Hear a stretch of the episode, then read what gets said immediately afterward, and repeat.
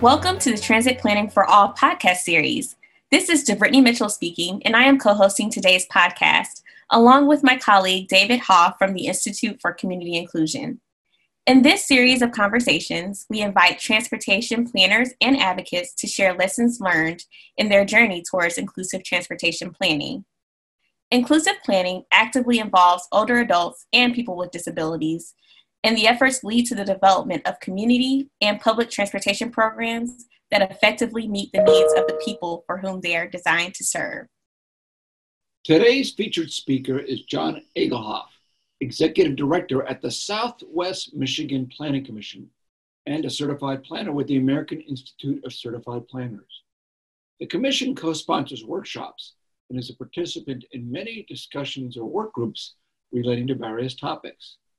Topics generally relate to the continuing program areas that the Commission undertakes, such as transportation, economic development, land use, growth management, solid waste, and resource management.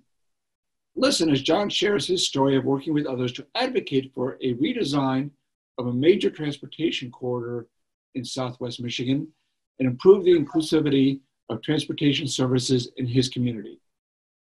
John, maybe you want to share a little bit about some of how you've engaged, methods you've used for public engagement, a little bit of the story that you most recently had where you they were redoing a corridor, a, a, a transportation corridor near you, and we're just going to repave it and be done with it. But then things got interesting after that. So, right. Um, if you don't mind, I'll, I'll, talk a little bit about my relationship to um, public transit. Uh, I should say the my organization's relationship. Um, is that, does that seem appropriate? Yes, absolutely, absolutely. Okay. And, uh, and transportation in general, yes.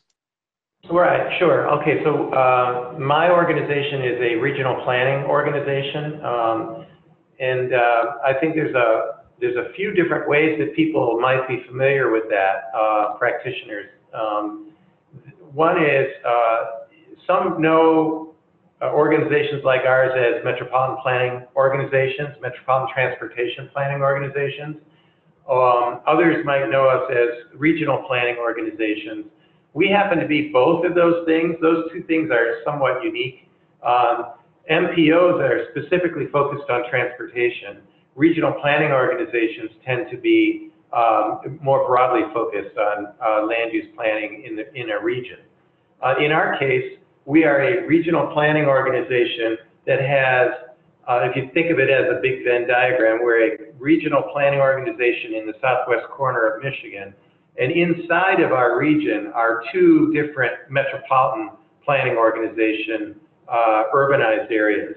So we are an MPO twice over, but also a regional planning organization. So I'm not trying to be confusing. I'm just saying if you if that nomenclature matters to you, that's kind of what we are. Uh, we are not a service delivery organization. We don't deliver transit service, um, but we are a kind of a, uh, uh, a staff of professional planners who can help um, in all measure of um, transportation delivery. For those who are delivering transportation, we tend to be, uh, you know, at the 30,000 foot. How does it all fit together? How does public transit connect to the way that we uh, move uh, vehicles uh, through the, the road network, all of that kind of stuff. So um, that's kind of the way we approach this. Uh, and then we, we try to partner with those who are delivering service so that we can sync it all up uh, in, in the most effective way possible.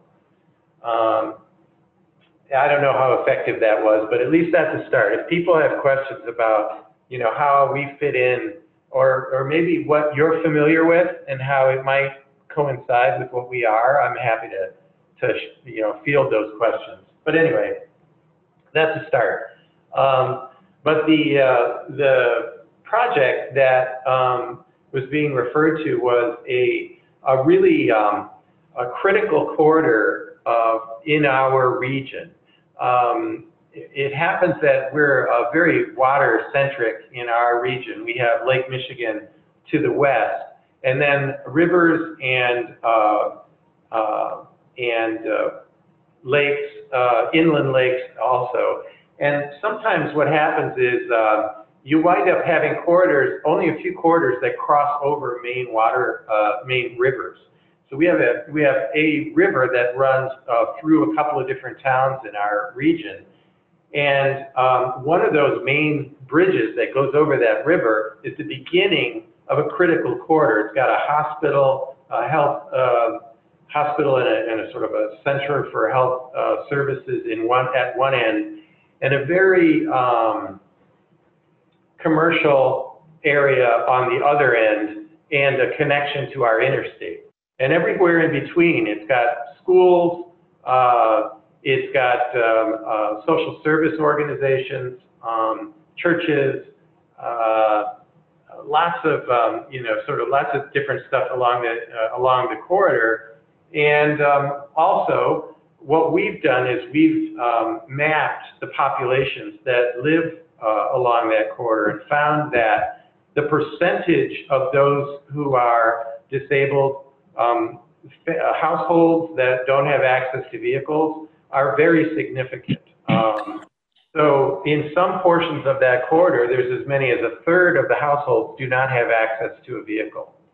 Um, we also know that um, those that are living below the poverty level are significant. So um, when the road department decided it was time to repave that corridor, uh, we were concerned that um, the, those populations would not get what they deserve to get out of a multi-use, uh, multimodal corridor. Um, so we kind of uh, made a fuss and uh, tried to get um, the folks who maybe hadn't seen um, that corridor as an opportunity to see it as an opportunity um, in the future. Um, the, just a quickie here, the corridor is a relatively narrow uh, right of way, um, but there are four lanes um, in the majority of that corridor. Um, there, what we've also found is that there have been vehicle uh, pedestrian fatalities there because there are no sidewalks. There is no provision for um, bicyclists. Um, so really, and, and, there's no provision for public transit to have um, uh, pull-offs or any of that sort of thing to serve uh, folks. So it's a dangerous corridor. It moves a lot of cars, and uh, the cars travel, travel. It's posted at 40 miles an hour, but they tend to travel even faster than that.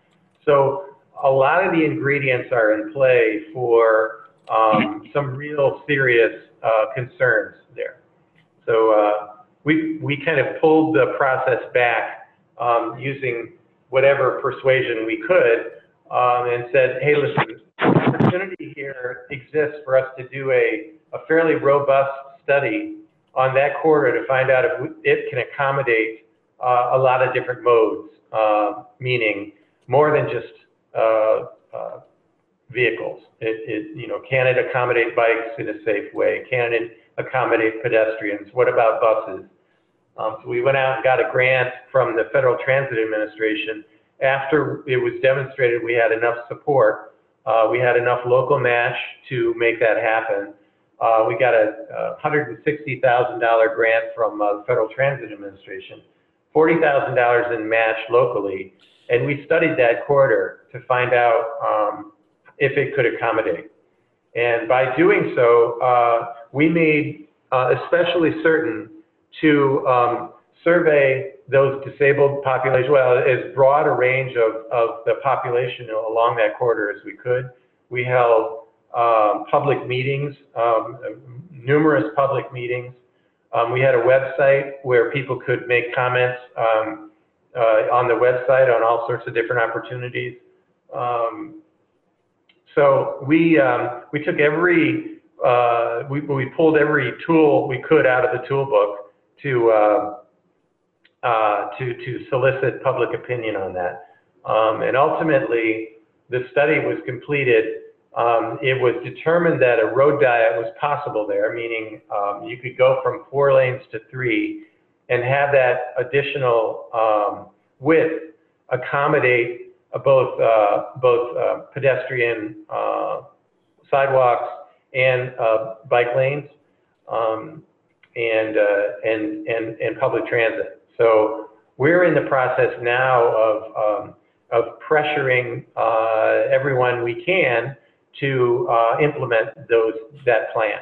Um, we have solicited, uh, part of the strategy in the beginning was soliciting um, other groups, um, uh, United Way and uh, uh, other folks who, who had a real active interest in, in um, the populations we were trying to champion and make sure that they were advocates for the plan both during its creation and when, it's, when it was completed. So now they're putting pressure on elected officials to implement the plan. So where you Yeah, at? so So, yeah, so you're right now, you're just kind of at that point of like, that you've got the plan, now you've got to find the resources to implement it or? Well, what happens now is we handed the plan over to the, uh, the county road department. And the county road department then had to make their decision about how, where they're gonna take our planning document and actually, uh, build engineering, uh, you know, build their engineering around that planning document. So, uh, there were, we always knew there were steps that would, um, that would have to go between the planning side of it and the actual engineering and implementation side. So we're really at that point where the funding for the road con- reconstruction is done, but the, uh, what would actually happen in the design phase, the engineering and design phase would be up to the county road department to, uh, to do.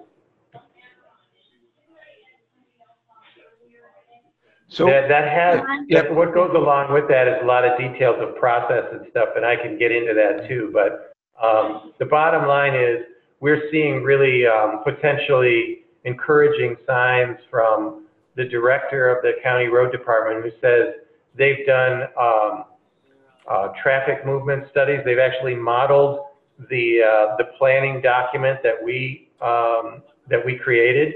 They use uh, computer models to determine whether it would uh, function as the plan had hoped, and it looked like everything was coming back positive. So, uh, so far, so good. so I know when we chatted about this previously, you mentioned that there was a point where they engaged, that you felt like there was a real change in tenor from, from the road, was it the road department, that you felt like there was going to be resistance and then over time it, it really did change. Is that correct or is that a, It is. I'll describe what that was. Um, when we initially said, uh, well, internally, we knew there was an opportunity um, to transform this corridor. Um, but we also knew that there were a lot of folks out there who um, may not have, uh, well, I guess I'll be kind of frank here, I, I, um, that may not have that same vision. Um, that believed that as long as the road department was willing to repave the road, uh, that that was a win. Um, so to, to recreate exactly what was on, on the ground, um, but in a fresh, with fresh pavement was, was the best they could hope for. Uh, so what we did was we got, um, some of our partners together, uh, one organization that advocates for, advocates for, um, uh, active transportation, uh, in, in not passive, but actually active transportation where people are moving themselves with a bike or by their own feet. Um, with the county health department and us, we went, we got together and went to the jurisdictions along this corridor and told them that, um, this, this was our plan, that we thought there was a chance that this corridor could be reimagined. And um, the story I had told David was, uh, and the rest of the group at CTAA was that um, when we sat in that meeting, we sat with elected officials from that jurisdiction, their police chief, and uh, I think their public works person. And um, there were people from that jurisdiction that were so incensed at us, so um, visibly angry, um, to be you know, shaking mad at the, the prospect that we would tell them uh, that, you know, anything but what they were imagining was, was, was uh, desirable. We were trying to explain that um, there was significant populations from their jurisdiction that were not, uh, that didn't have a safe corridor to travel on. And, and, and we shared our data with them and stuff. And they, their response was uh, they knew what their population needed and wanted, and they didn't need us to tell them so. Um, so th- this was, uh, and, and it was a lot less friendly even than that. So uh, it was a tough meeting. Um, when we ultimately got that grant and started moving through the process, we made sure that we had um, uh, two representatives from that jurisdiction, and both of which were at that meeting, um, participating all the way along on a steering committee. Um, and about a third of the way through the process, they completely pivoted and uh, were absolutely advocating for a, a, a, reimagined corridor that accommodated those various other users. Uh, it was striking uh, and, and shocking to see, but a real testament to engaging people and bringing them along, whether they seem like friends or not. We want to thank John Egelhoff of the Southwest Michigan Planning Commission for joining us on this edition of the Transit Planning for All podcast. John's story of transportation advocacy shows the critical importance of inclusive public engagement and making the community members' voices heard. John took action and began advocating with individuals with disabilities and older adults, which led to vast improvement for the transportation corridor in Michigan. In his advocacy, John recognized the importance of building a coalition with others so that he was not the lone voice in advocating, which is critical to effective and inclusive advocacy. He also partnered with organizations that already had strong connections and experience in effective advocacy and are already focused on transportation needs, which was also very critical to their success. In addition to engaging those in his community, John conducted a study to demonstrate the needs to be addressed and the changes that needed to be implemented before the corridor would be truly inclusive for all in his community. Using research and data to support recommendations is a key step to influence and inform community leaders about the challenges in accessing transportation for people with disabilities and older adults. This podcast is a production of Transit Planning for All, an inclusive and coordinated transportation planning project seeking to increase inclusion in transportation planning and services for people with disabilities and older adults. Transit Planning for All is funded by the Administration on Community Living at the U.S. Department of Health and Human Services. Transit Planning for All is operated by the Community Transportation Association of America, CTAA, in conjunction with N4A, the National Association of Area Agencies on Aging, DJB Evaluation Cons- Consultation, and the Institute for Community Inclusion at the University of Massachusetts, Boston. Our project website is acltoolkit.com. If you have any questions or comments on this podcast, please go to our website, acltoolkit.com, and click on the Ask the Expert section. Episodes of the Transit Planning for All podcast are released monthly via our website and various podcast platforms. This is DeBrittany Mitchell. And this is David Hoff. Thank you for listening, and please join us again.